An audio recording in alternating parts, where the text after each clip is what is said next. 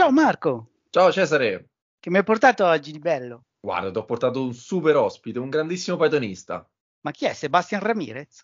No, di più di più. È qui con noi Alberto Danese, responsabile data science presso Nexi. Benvenuto Alberto. Ciao Marco, ciao Cesare. Ciao a te, per noi ovviamente è un onore averti qui. Eh, potresti raccontare ai pochi che non ti conoscono chi sei e eh, di cosa ti occupi? Eh, allora, io mi chiamo Alberto Danese, sono, come giustamente dicevi, responsabile del gruppo di data science in Nexi, quindi eh, lavoro nel mondo dei pagamenti digitali, transazioni, diciamo, di carte di credito, magari viste dal punto di vista anche del POS, eh, e in questa azienda, che è un'azienda con una grande base italiana, ma un'azienda di, diciamo, con, con un'impronta europea, eh, guido il gruppo di data science che si occupa sia dell'attività di data science in senso stretto, sia anche di attività di data engineering, quindi di tutto ciò che permette poi ai data scientist di fare il, il proprio lavoro. No? Quindi ho un po' questa Certo. doppia. E, mh, a parte il mondo strettamente lavorativo, and- andando nel semi-lavorativo, eh, ho speso tantissimo tempo, diciamo centinaia di ore su Kaggle, che è la piattaforma di competizione di machine learning eh, comprata da Google eh, qualche anno fa. Quindi mi sono fatto un po, di, un po' di esperienza lì, sono un competition grandmaster, quindi i più nerd che ci ascoltano Mm. Adesso raccontiamo. apprezzare. Ecco, infatti, diciamo che Alberto in una certa community è famoso, chiaramente poi la- la- l'essere celebrità è molto relativo sulla scala in cui uno vive, no? Diciamo, probabilmente se vai eh, sull'autobus stamattina non conosce nessuno, però se, se bazzi come me, no, le community della Science a Milano, è probabile che o hai incontrato Alberto a un meetup perché poi ne frequenta parecchi, Probabile, probabile. Oppure hai visto uno dei suoi talk. Allora, eh, hai, menzionato Kaggle, no? Quindi mh, chi, chi lavora in data science spesso lo conosce, però anche questo non lo do per scontato perché spesso conosco persone che non l'hanno mai sentito. Puoi raccontare come funziona? Quindi una competizione, come si gioca e che si vince. Ma allora, Kaggle, premessa, per me è stata un po' una folgorazione, nel senso che l'ho incrociato, penso nel 2015-2016, eh, e mh, è una piattaforma che è stata creata nel 2012 da due australiani, se non erro. Mhm. E, mh, diciamo che è una piattaforma che adesso permette di fare molte cose, ma il cuore della piattaforma sono proprio le competizioni, in cui da un lato ci sono degli sponsor. Eh, sponsor sono tipicamente grandi aziende, possono essere la stessa Google, in passato è stato Facebook, Walmart, grandi assicurazioni, banche, il CERN di Ginevra, Mhm. l'IEEE, che piacerà agli ingegneri. Eh, e queste, mh, diciamo, aziende, associazioni e quant'altro mettono tipicamente in palio un premio in denaro che va da alcune decine di migliaia di dollari fino anche a un milione di dollari. Ci sono state Mm. nella storia quattro competizioni da un milione di dollari. Wow. E queste sono una faccia della medaglia. no? L'altra faccia sono i data scientist che competono per risolvere un problema, diciamo, di machine learning superato. Mhm. Quindi per farla semplice, una competizione di Kaggle funziona così. Eh, lo sponsor mette a disposizione un dataset di train eh, con un qual- una serie di, di variabili, di informazioni e un target che è l'obiettivo che si vuole prendere. Eh, quindi un'azienda che vende un qualche prodotto potrebbe dire, dare tante informazioni sulla vendita e poi l'informazione il prodotto è stato acquistato, sì no, quindi un target binario 0-1. Mhm. Mhm. Eh, poi danno un secondo dataset di test che ha sempre tante informazioni sulla vendita se- di, di un qualche prodotto, se restiamo nell'esempio, ma non il target. Quindi non Mhm. danno lo zero. Chi compete deve sviluppare un algoritmo, può usare Python, può usare qualsiasi altro strumento. Anche Excel diciamo. volendo, cioè è libero di... Anche Excel, può usare un oracolo personale, un- eh, la divinazione, non lo so. Eh, deve semplicemente fornire le predizioni, quindi il target predetto su questo dataset di test. Poi ci sono tutta una serie di accordi, Mhm. richiederebbe un po' di tempo per, per- per essere spiegati per bene, però il punto è questo, che questo dataset di test, per questo dataset di test, in realtà l'azienda sponsor sa veramente lo 0 l'1, eh, quindi il target vero, no? E quindi è in grado di stilare una classifica oggettiva di chi è stato in grado di fare l'algoritmo più funzionale. più preciso. Più E- preciso per- esattamente per quel problema in quel momento, che toglie ogni opinione dal tavolo, no? Non c'è una giuria per intenderci, no? Esatto.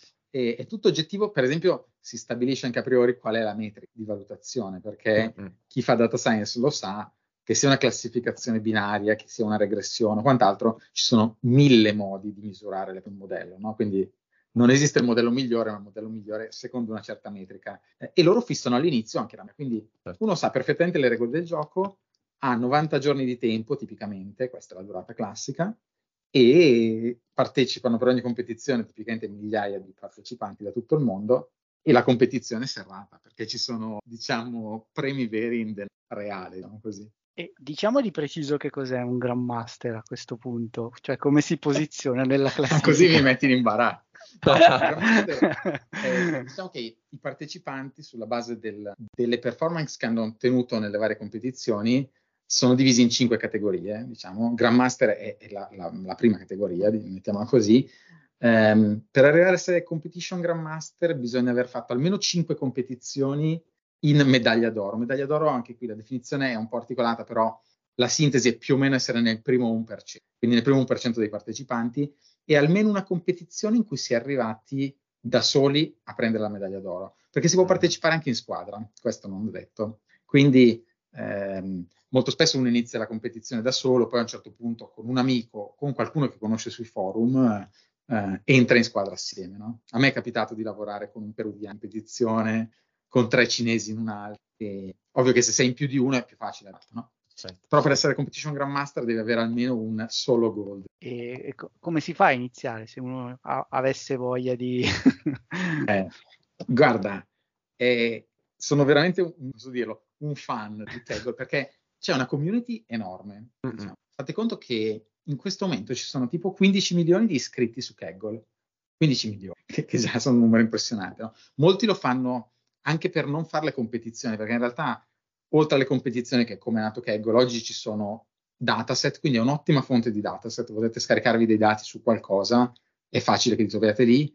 Ci sono delle, c'è Kaggle Learn, che sono tipo delle pillole di lezione per, non so, imparare a usare Pandas, ad esempio, no? O imparare a usare librerie varie. Quindi molti sono registrati anche per quello. Ehm, però ci sono poi centinaia di migliaia di partecipanti alle competizioni e, e la cosa bella è che molti condividono anche il proprio codice. Ah, tipicamente non chi vince la competizione, chi ha nel primo, primo, nei primi dieci posti, no? Però molto spesso molte soluzioni, non dico da top 1%, ma da 5%, cose del genere, sono rese pubbliche. Quindi uno che vuole iniziare intanto eh, può registrarsi, è tutto gratuito ovviamente, eh, e può anche, io quando ho iniziato, quando ho iniziato diciamo, eh, su Kaggle, mh, l'ho fatto perché stavo facendo un master e dovevo fare un project work, eh, un progettino, diciamo così. Ho visto, mi sembrava particolarmente cool come, come meccanismo, eccetera. Ho detto, partiamo e, e- e da lì è iniziato tutto. Non c'erano ai tempi i notebook, adesso ci sono anche i notebook, quindi uno magari non parte proprio a foglio bianco, no? Sì, sì. Quindi- Poi forse ci sono anche diversi livelli di intensità di cui, tramite cui imparare Kegel, perché uno, ok, il migliore intensità è chiaramente partecipare a una competition, oppure come hai detto, magari fare piccoli esercizi sui notebook può essere un intermedio, sì. ma io per esempio in passato banalmente leggevo anche i blog post in cui loro intervistano i vincitori di alcune competizioni e, e comunque ti porti a casa delle pillole, no, di... Sì, sì. di- Ma guarda, puoi anche, tu puoi anche prendere una, una competizione che si è già chiusa, ad esempio. I dataset tipicamente restano online per un lungo periodo, in qualche caso vengono tolti, ma sono casi abbastanza rari. E tu puoi anche farlo in maniera non com- a, a bocce ferme, a competizione chiusa, premi erogati, diciamo, però tu hai un benchmark, che, che è una cosa che è fantastica perché nel mondo della data science, ne parlo spesso sul lavoro, tu non hai un vero benchmark, dire il mio modello funziona bene, senso, Mm, mm. non- eh, se tu scegli una metrica statistica non c'è mai un valore buono, un valore scarso, cioè dipende tutto dai dati che hai a disposizione, no? Lì invece vedi come hai un bene. Eh, siamo fortunati ad avere questa misura oggettiva. Cioè, pensa in altri settori, pensa al cuoco che fa la stella Michelin, lì c'è, c'è molta soggettività. Invece, voi Sì. cuochi dei dati riuscite ad avere proprio un numero che non vi fa discutere come magari. Diciamo noi cuochi dei dati perché lo sei anche te. Sì, va bene. Va bene. E in realtà ehm, ti volevo chiedere se, se negli anni hai visto dei pattern, diciamo, ricorrenti tra chi va bene alle competition, no? Cioè, quanto è conoscere bene alcune famiglie di modelli, quanto è fare feature engineering, quanto è magari studiare bene il problema. Quali sono un po' un buon mix per fare buoni algoritmi? Guarda, eh, devo dire che secondo me Kaggle, diciamo, ha, alcuni de- ha tanti fan, ma anche alcuni detrattori, no? Alcuni detrattori dicono, eh, cavoli, su Kaggle ti preparano già il dato bello, pulito da lavorare, non devi farti domande sul problema, eccetera. In parte è vero perché il dato è dato da qualcun altro, dallo sponsor, che giustamente paga dei soldi, quindi vuole fare le cose secondo le proprie scelte, però in realtà ehm, lavorando sui, cioè, bisogna lavorare sui dati, capire molto anche il dominio di quei dati. Ti, mh, mm, faccio un esempio, c'è stata una competizione a cui ho preso parte un po' di anni fa eh, sulla classificazione dei corpi celesti. Eh, quindi avevano dei dati ehm, di cui non conoscevo esattamente niente a livello di dominio, no? Eh, e la competizione fu vinta da un ragazzo che era un, un astrofisico, cosa del genere, con la passione per il machine mm. ma vinse con un bel distacco, perché univa secondo me la capacità di machine learning che magari non era neanche eccelsa, diciamo, però conosceva bene il dominio. Quindi mm. secondo me di pattern di quelli che ottengono risultati migliori c'è capire il dominio, quindi anche se i dati sono magari anonimizzati come sono regolarmente, cercare un po' di farsi un'idea bene, che poi ti spinge a fare feature, eccetera. Se uno sa il dominio, e poi secondo me c'è un po' di l'essere abbastanza um, proficient, eh, così a livello di codice ti permette di sperimentare in maniera efficiente. Mm-hmm. Perché poi in 90 giorni, tre mesi di, di tempo, però la maggior parte dei partecipanti non sono degli studenti universitari, sono persone che hanno un lavoro, eh, e, quindi non hanno tutto questo tempo. E quindi se uno è veloce a iterare è più lento a iterare è difficile che trovi la soluzione giusta. Poi ogni dataset fa storia a sé mm-hmm. diciamo non c'è una, una ricetta magica per, per e negli anni visto che sono 6, 7, quasi 8 anni che, che bazzichi Kaggle hai visto un po' dei cambiamenti nel nella community o nelle soluzioni, insomma, com'è cambiato? La... È cresciuto tantissimo, è cresciuto veramente tanto come numeri, cioè adesso 15 milioni sono una quantità enorme di, di persone registrate, eh, poi i, appunto i competitor sono molti di meno, eh, sono alcune centinaia di migliaia, però devo dire, ho notato molto a livello anche di, di linguaggi che si usano, eh, diciamo due cose, linguaggi e librerie. Così, partiamo dai linguaggi. Linguaggi quando ho iniziato, diciamo che era un 50-50 tra R e Python. Eh, perché voglio dire, molti problemi di data science non si possono indirizzare con entrambi, no? Eh, e la cosa bella è che vedendo i notebook, notebook, pubblici uno può anche oggettivare questa considerazione, no? Quindi eh, quello che ho visto è che nel tempo c'è sempre la, la conquista di Python, eh, nel senso che sono veramente pochi notebook con R oggi come oggi, enormemente di più quelli con Python siamo passati da un 50-50 a un 90-10 un 95-5, diciamo così, no? E questo per linguaggi. Quindi va bene che siamo... Diciamo, Giustamente, hai fatto l'endorsement. e poi c'è il tema delle librerie, perché la cosa che, che, in pochi sanno, anche secondo me dei data scientist o degli appassionati di machine learning, è che molte librerie che hanno avuto un successo bestiale poi negli anni, anche nelle aziende, sono effettivamente state lanciate su Kaggle. Cioè, François Choyer che non so se conoscete, ma è, è un genietto, diciamo, e tra le altre cose è il creatore di Keras. Ha sperimentato Keras registrandosi come Kegler, potete trovare il suo profilo su Kaggle, e l'ha usato lì e ha fatto vedere che poi wow. Choyer è, è, diciamo, nel nostro mondo abbastanza considerato un, una persona di riferimento.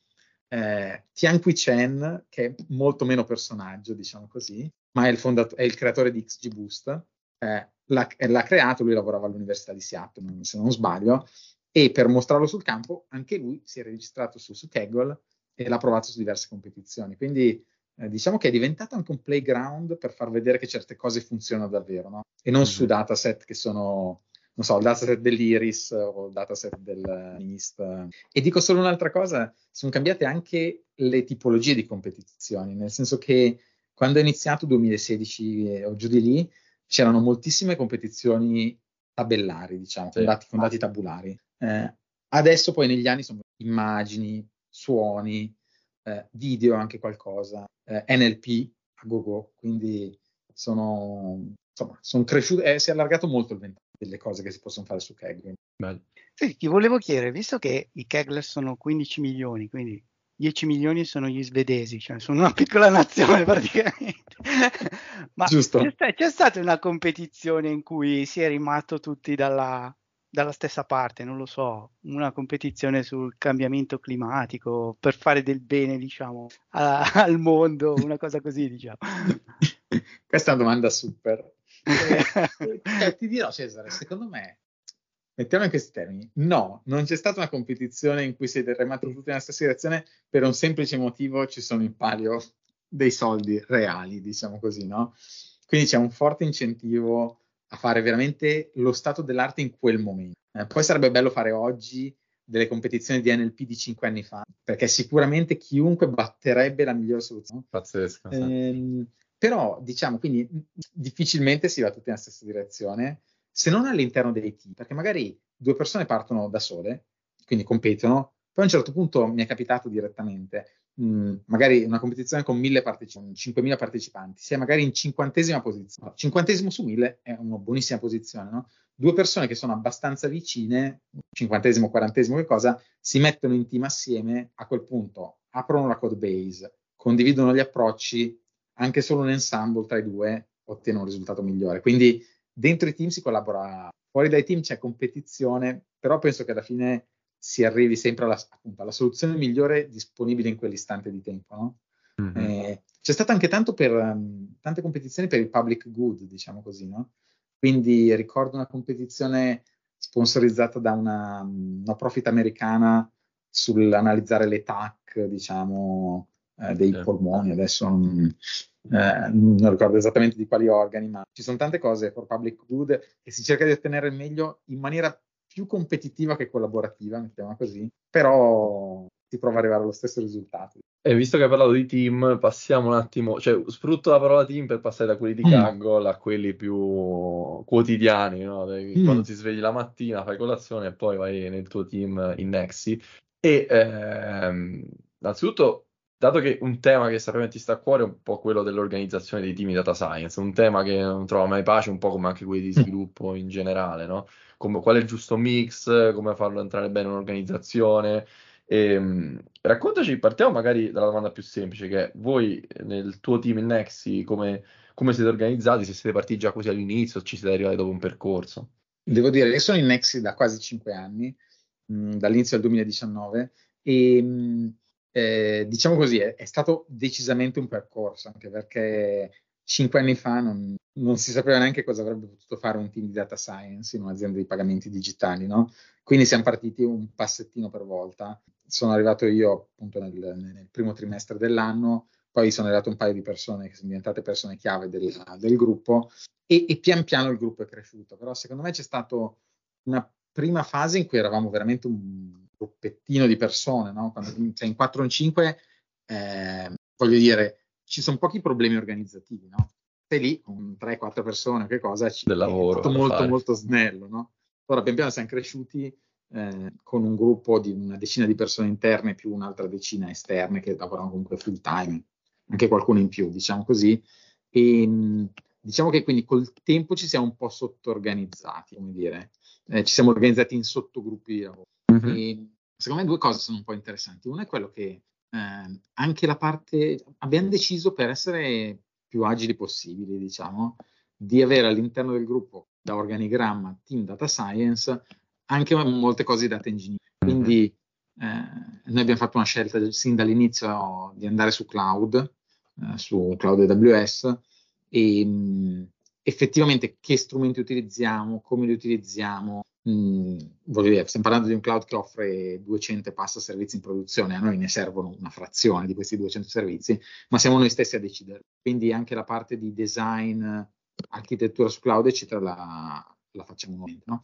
Uh-huh. E, mm, quindi insomma, siamo un mix di data scientist e sui data scientist ci siamo abbastanza specializzati, nel senso che Nexi fa tante cose e abbiamo visto che è utile avere non solo avere degli esperti di business eh, che sono ovviamente fuori dal team, ma anche specializzare qualcuno di data scientist nel lavorare tipicamente su certe aree, no?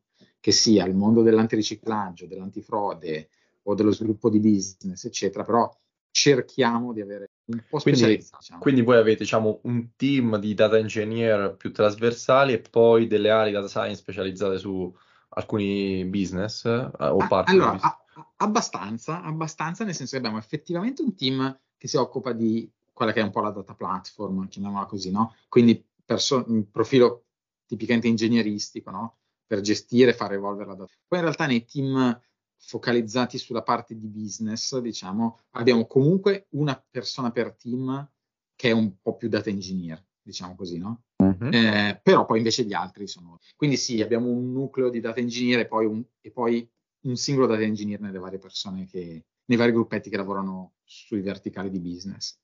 Ma quindi diciamo che in ogni team c'è la cross funzionalità è fra data science e data engineering o ci sono altri aspetti? Sì, qu- questo è sicuramente il grosso, no? Cioè, data science e data engineering, ehm, anche un po' di data visualization direi, quindi anche la parte un po' più di, banalmente, alcune, magari alcuni lavori più algoritmici, più di data science, eccetera, viene utile presentarli poi ai colleghi del business con una qualche interfaccia grafica, no? Che può essere un uso di strumenti standard di data visualization, eh, stile Power BI, eccetera. Non per mostrare il report, ma per mostrare l'output degli algoritmi. Anche quello cerchiamo un po'. Quindi così abbiamo preferito organizzarci in maniera un po' cross-funzionale anziché avere il gruppetto che fa data visualization, il gruppetto che fa data science, il gruppetto che fa data engineering e basta. Quindi abbiamo provato un po' a girare a, a, fare un po' una pivot, diciamo, della tabella, no? E questo come perché poi magari se hai uno specialista no, in un team, e quello specialista può essere il data engineer nel tuo esempio, eh, però è circondato da figure che fanno, che hanno più o meno un background simile, però diverso, quello del data science più puro. Poi eh, non c'è il rischio che quel data engineer da solo non trovi poi dei peer sul stesso stack con cui confrontarsi, oppure hai trovato un modo di, di ridurre questo rischio? No, questo è un punto che cioè, ci sta pienamente, eh, però ti dico, all'interno del team ormai siamo appunto una decina di interni e una decina di esterni, quindi un gruppo comunque non, non piccolo, insomma. E, ehm, è vero che siamo divisi in so, però poi il, il, gruppo è comunque molto peso. Abbiamo un, un, weekly meeting in cui prende la parola chiunque, cioè prendono la parola, due o tre minuti perché sennò è un weekly, no?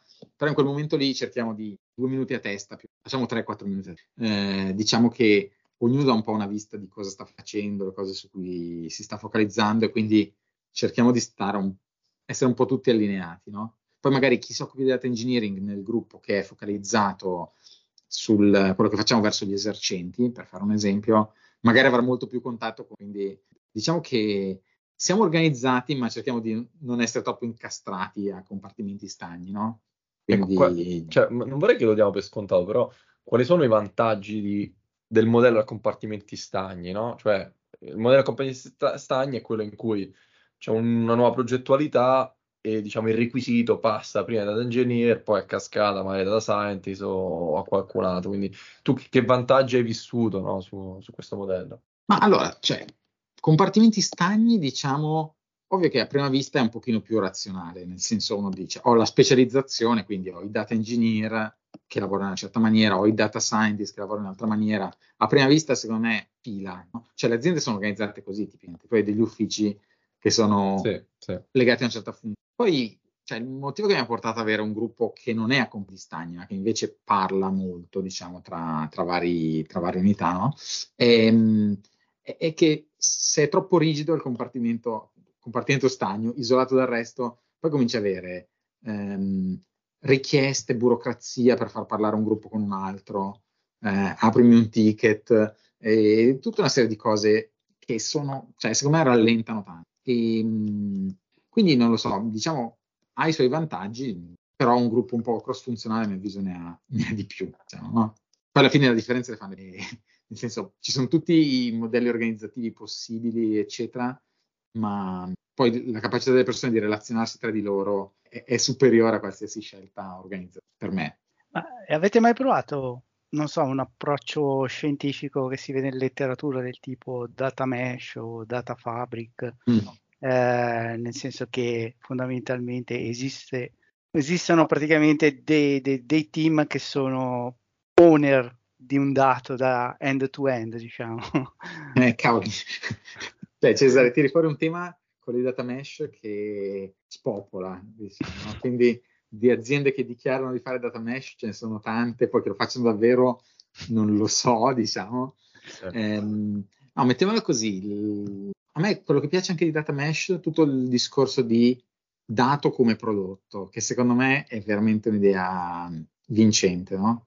Cioè nelle aziende poi molto spesso grandi aziende, lavoro in una grande azienda che ha migliaia di dipendenti, ehm, cioè il dato non viene visto come un prodotto, quindi e, cioè, non essendo un prodotto, non ha neanche un product, diciamo così, e, e, alla fine c'è il dato figlio di nessuno, il dato che nessuno riconosce come suo, che nessuno conosce, magari conosceva una persona che ha lasciato l'azienda o cose del genere, no? Invece di data mesh, la parte di vedere il dato come prodotto, che abbia quindi banalmente un product, eh, per me è veramente la, la parte vincente, no? Noi cerchiamo di avere, cioè, mi, piace molto parlare di data products, che per me sono cioè, è il termine che uso quando definisco i lavori che fanno, quindi non solo l'algoritmo, passami, no? che prende dei dati e gli dà uno score o qualcosa del genere, ma anche vedere i dati che aliment- vengono alimentati, che, che, vanno verso la, che entrano nell'algoritmo, come dire, la tecnologia abilità, nel nostro caso l'ambiente cloud, e magari a valle dell'algoritmo in alcuni casi c'è una dashboard che permette di monitorare il drift dei dati e cose del genere. Per me tutto questo, quindi tecnologia, dati, algoritmo e visualization sono un po' le quattro cose che fanno un data. E, e questa è la mia, diciamo, interpretazione di data mesh, che non è quella dalle sacre scritture dell'O'Reilly. Eh, perché poi, va bene, nell'idea originale coinvolgimento molto, molto superiore anche del business.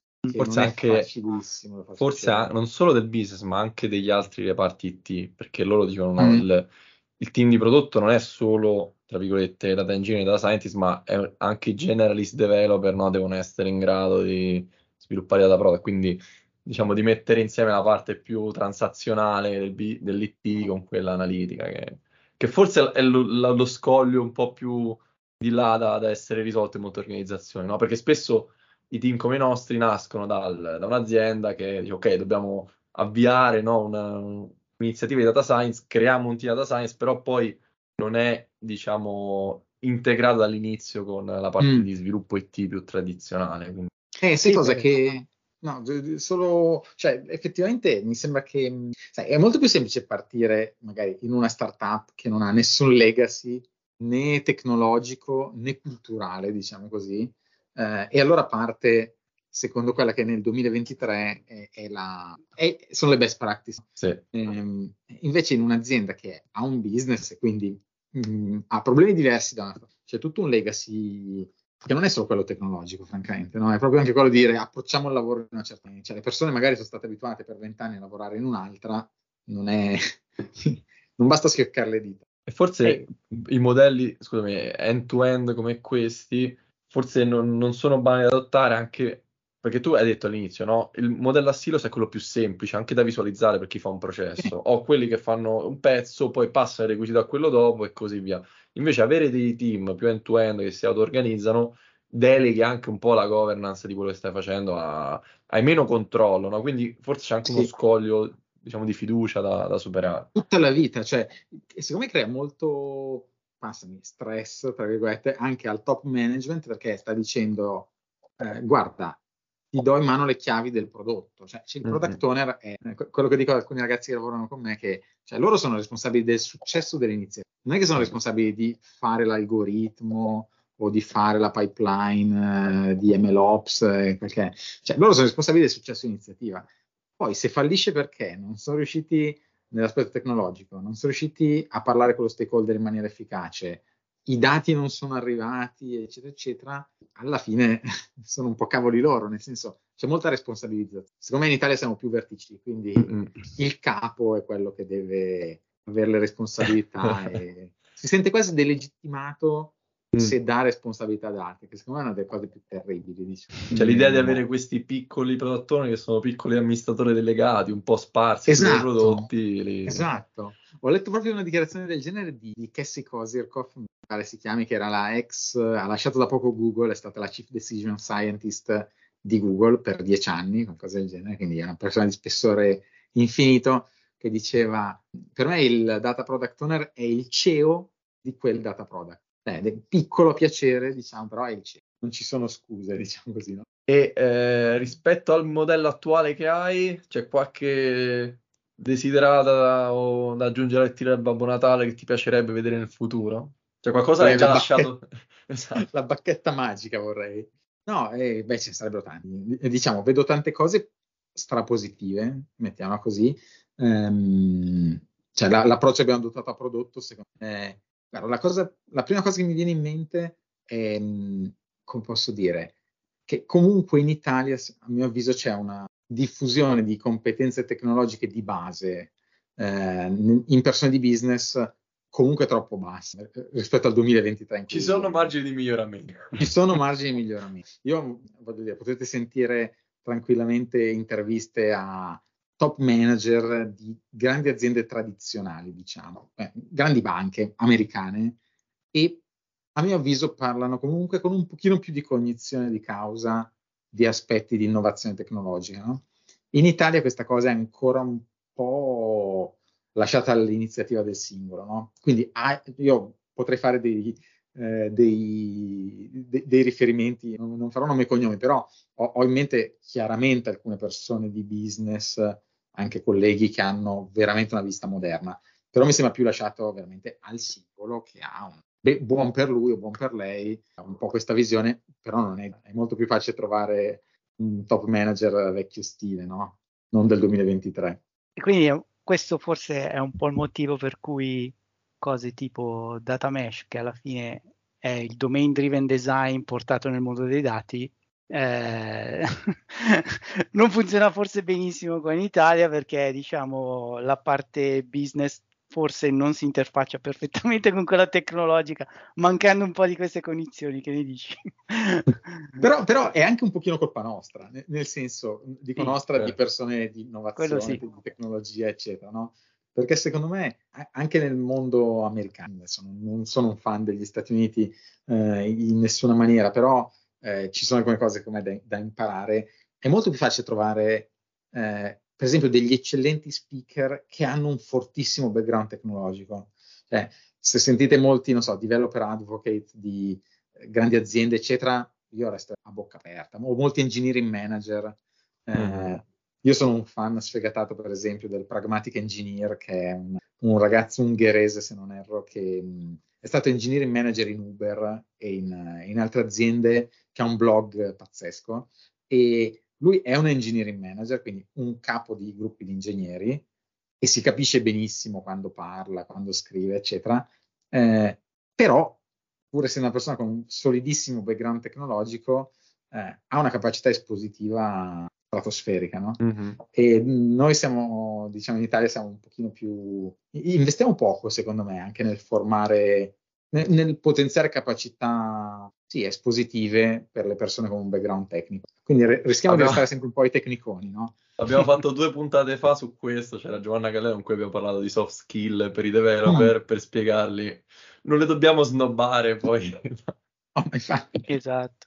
Tante volte sono... Io ho tanti, ho, avrei tanti esempi, non mi sento di parlare liberamente, mh, mm, però tanti esempi aziendali eh, in cui magari veramente la capacità o, o, o, l'incapacità di relazionarsi tra persone di business e persone di tecnologia ha portato magari a ritardi clamorosi, a fraintendimenti clamorosi, cioè eh, non difficoltà tecniche che ci sono, ma le, siamo fatti per superarle. No? Sì, sì. E io prendo il gancio di migliorarsi in capacità espositiva perché tu comunque la capacità espositiva scritta in qualche modo ce l'hai perché hai scritto anche un libro che si chiama La cultura del dato. Puoi parlarci un po' di questo? Diciamo mi sono messo alla prova, eh, mi piace. Uh, uh, tra l'altro ho scritto a quattro mani con Stefano Gatti. Abbiamo scritto questo libro nel, in italiano nel 2022, poi abbiamo fatto un refresh nei contenuti e cambiando lingua in inglese nel 2023, quindi Data Culture la, la versione più, più, aggiornata. E diciamo che io e Stefano, eh, che collaboriamo da anni, anche adesso qui in Nexi, ehm, abbiamo provato un po' di, a distillare quello che abbiamo capito eh, io in un po' di anni e Stefano in qualche anno eh, di cosa vuol dire lavorare con i dati in maniera efficace. Quindi abbiamo scritto questo libro ehm, che è un po' una panoramica a, pensata sia per chi magari parte dal mondo manageriale e vuol capire qualcosa in più del mondo dei dati, che è sem- mondo dei dati e ci metto dati, algoritmi, intelligenza artificiale, machine learning, eccetera. Quindi un po' per togliere il velo, diciamo, far capire cosa c'è dietro l'inte. Eh, dall'altro un pochino anche per chi invece viene dal nostro mondo, magari ragazzi più giovani o che hanno avuto squisitamente un ruolo tecnico e cercano di capire un po' dal punto di vista manageriale co- cosa vuol dire far evolvere un mondo dati da magari da un approccio più amatoriale a un approccio più enterprise, no? e, e, quindi abbiamo provato un po' a sintetizzare, a sintetizzare queste cose anche con l'intervento di una serie di, di esperti in materia. Abbiamo, sono cinque capitoli nel libro, abbiamo intervistato in ogni capitolo mh, un, esperto, un esperto del mondo dei dati, eh, italiano, straniero, soprattutto nella versione inglese ci sono diversi stranieri, e ci siamo fatti dare un po' un punto di vista sul presente e sul e ci vuoi dare un paio di pillole, eh, senza raccontare tutto il libro, ma di suggerimenti che avete dato a uno dei due, diciamo, ruoli, no? o al manager che deve avvicinarsi, ma soprattutto al tecnico che, che deve provare a capire un po' l'altro lato della forza. Guarda, ehm, ce ne sono tanti, anche perché a prescindere da quello che abbiamo scritto io e Stefano, le persone che sono intervenute secondo me sono delle persone veramente straordinarie. No? Ehm, mi viene in mente da, L'introduzione è stata curata da Massimo Chiriatti, che è attualmente il CTO di Lenovo, dopo una lunga carriera in IBM, un, lo definirei un tecnologo. Eh, ha scritto su Sole 24 ore di tecnologia, eccetera. E, per esempio, lui ha iniziato subito smascherando il famoso data is the new oil, quindi i dati sono un nuovo petrolio, dicendo che forse anche no, diciamo, forse i dati non sono il nuovo petrolio per tantissimi, no? Eh, banalmente perché una goccia di dato non è uguale a un'altra goccia di dato come invece il petrolio. E, e, quindi sicuramente questo è un buono spunto, diciamo, sia per manager che per, uh, che per tecnici, diciamo così, no? Perché di solito ci si focalizza molto sull'algoritmo, sulla metodologia, eccetera, e il dato rimane un po' lì. Questo l'ho visto in tanti progetti, no? Eh, diciamo, eh, rischia di essere quasi un po' terra di cioè, il business conosce l- le dinamiche di come un'azienda si sviluppa, eccetera, eccetera. L'IT tradizionale, magari, eh, o anche il data science, si focalizza sull'algoritmo, si focalizza sul uh, linguaggio di programmazione. Io adoro Python, è fantastico, ci sono delle librerie clamorose eh, e quindi è facilissimo farsi prendere da questa cosa. Però poi in mezzo c'è il dato e cioè, alla fine, come dicono tutti i sostenitori della data centric AI, cioè ci sono gli algoritmi, ma ragazzi, bisogna lavorare tanto sul dato per gli algoritmi. Poi abbiamo il François Choyer che rilascia Keras 3.0, il, il uh, Tianqi Chen che rilascia XGBoost e, e tutto il resto.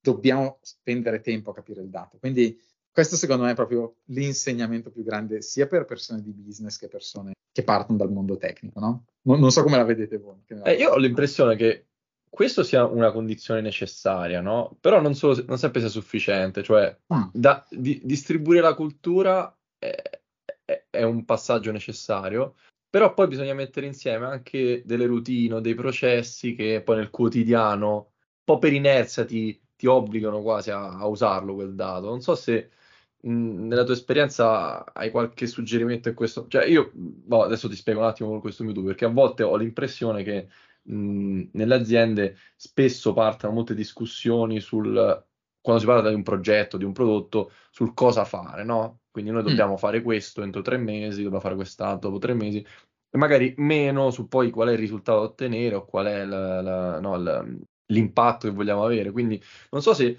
eh, nel, nel, libro hai un po' di, di dritte anche su, sulle routine, sui processi che come team o come azienda si possono buttare giù. No, guarda, tocchi un tema che, che, che trattiamo, in, eh, ti direi forse nel secondo capitolo del libro, ma mm, eh, cioè, effettivamente le routine servono. Ora, non è una routine stretta sul mondo dei dati, ma prima ho citato che abbiamo un weekly, eh, appunto, tutti i lunedì mattina, ehm, e questa cosa qui per noi è, è la routine del, del data science team, e effettivamente è utile, quindi l'abbiamo fissata quando eravamo molti di meno, l'abbiamo fissata addirittura prima del Covid, quindi qualcosa che ci siamo portati dietro come, passatemi, legacy buono del, del pre-Covid e aiuta un casino, anche se magari poi lì per lì la singola iterazione, eh, non sempre ci sono mille novità eh, interessanti per tutti perché siamo cresciuti molto, quindi alcune cose magari interessano ad alcuni, non a tutti, eccetera, però è una routine che... E, ehm, quindi credo molto nella routine, nel far diventare alcune cose routine e, ehm, e poi nell'organizzazione, Marco, il, eh, secondo me ci sono tante scelte che le aziende devono fare, mettiamola così,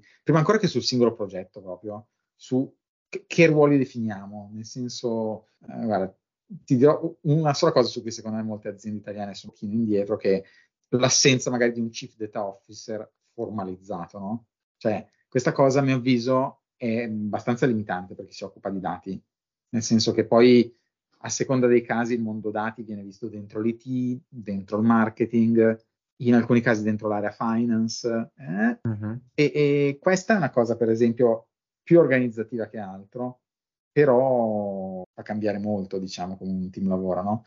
A livello più di routine, l'altra cosa magari è molto legata ai progetti che si intraprendono, però una delle cose che a me piace molto, e piace molto anche su Kaggle, per esempio, no? Su Kaggle è, è forzato dall'esterno, ma il fatto di dare subito una metrica di successo di un'iniziativa per me mm. è una routine fondamentale. Esatto, no? esatto. Perché è, è, è, lavorare per tre mesi e poi dire ma è, un successo o no, non lo so. Quindi su Kaggle, per esempio, c'è la, la, la metrica mh, fissata dai, dai, dai, dagli sponsor che dicono questo progetto si misura così. Sì, Questa sì. per me è una buona routine. Secondo me eh, sono d'accordo, cioè il primo passo è avere la metrica con cui definiamo il successo no, di un'iniziativa. Io, guarda, ho imparato molto, pur essendo del mondo dati, ho imparato molto lavorando con chi fa digital marketing, ogni tanto mi è capitato, mm. e loro hanno, magari non posso generalizzare tutte le aziende, però sicuramente in quelle che ho avuto a che fare, hanno un'attitudine ai dati spaventosa, veramente, perché chi fa campagne sui social quotidiane, loro ogni giorno monitorano i tassi di conversione, A-B test, e, e sono molto incentrati sul risultato più se, che sul come, no? creano segmenti, eccetera. Chiaramente sono molto agevolati dai tool che hanno da, da, dalle piattaforme social. Però ho l'impressione che ci siano magari anche settori cui sono già abituati, altri invece in cui bisogna proprio da crearla questa bisogna cultura. crearla no. questa cultura. E dato che eh, Cesare eh, ci aveva segnalato che abbiamo quasi finito il tempo, ehm, per eh, chi vuole rimanere in contatto con te, dato che dobbiamo chiudere la puntata, ti può trovare sui social o qualche yeah. newsletter magari che buttano un grazie per, grazie come si può restare aggiornati un po' con i tuoi prossimi passi? Guarda io direi link sicuramente in modo più semplice. Eh, scrivo su allaboutdata.substack.com eh, è un po' il mio blog mi sono innamorato di Substack un paio di anni fa l'ho scoperta questa piattaforma diciamo che ti permette di avere il tuo spazio, il tuo, sì, chiamiamolo blog, un termine un po' antico ormai, e, ehm, però scrivo lì una o due volte almeno, quindi a tante persone fa piacere leggermi, vado avanti a farlo, mi impegno a farlo almeno una volta al mese e quindi ci si può registrare lì, è gratuito, eccetera. Quindi direi un po' questi due sono i due canali privilegiati, oltre ovviamente all'acquisto del libro Data Culture che trovate esatto. come ebook e come cartaceo su Amazon. Ah, tra l'altro non abbiamo organizzato il sorteggio del libro Vesco, però non siamo d'accordo. Allora, facciamo così, noi non ci possiamo sbilanciare, ma se riuscissimo, dopo che chiudiamo la puntata, a convincere Alberto a regalare al sorteggio una copia del libro, magari controllate nella descrizione del podcast perché potreste. Va bene, mi sono venduto la cosa prima. Hai fatto Vabbè. bene. Grazie Alberto, gentilissimo. Grazie a voi ragazzi. Alla prossima, ciao a tutti. Ciao. Ciao. ciao.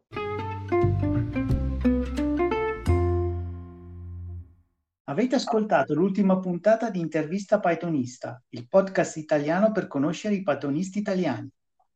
Visitate intervistapythonista.com e trovate tutti i link per contattarci e per restare aggiornati con noi.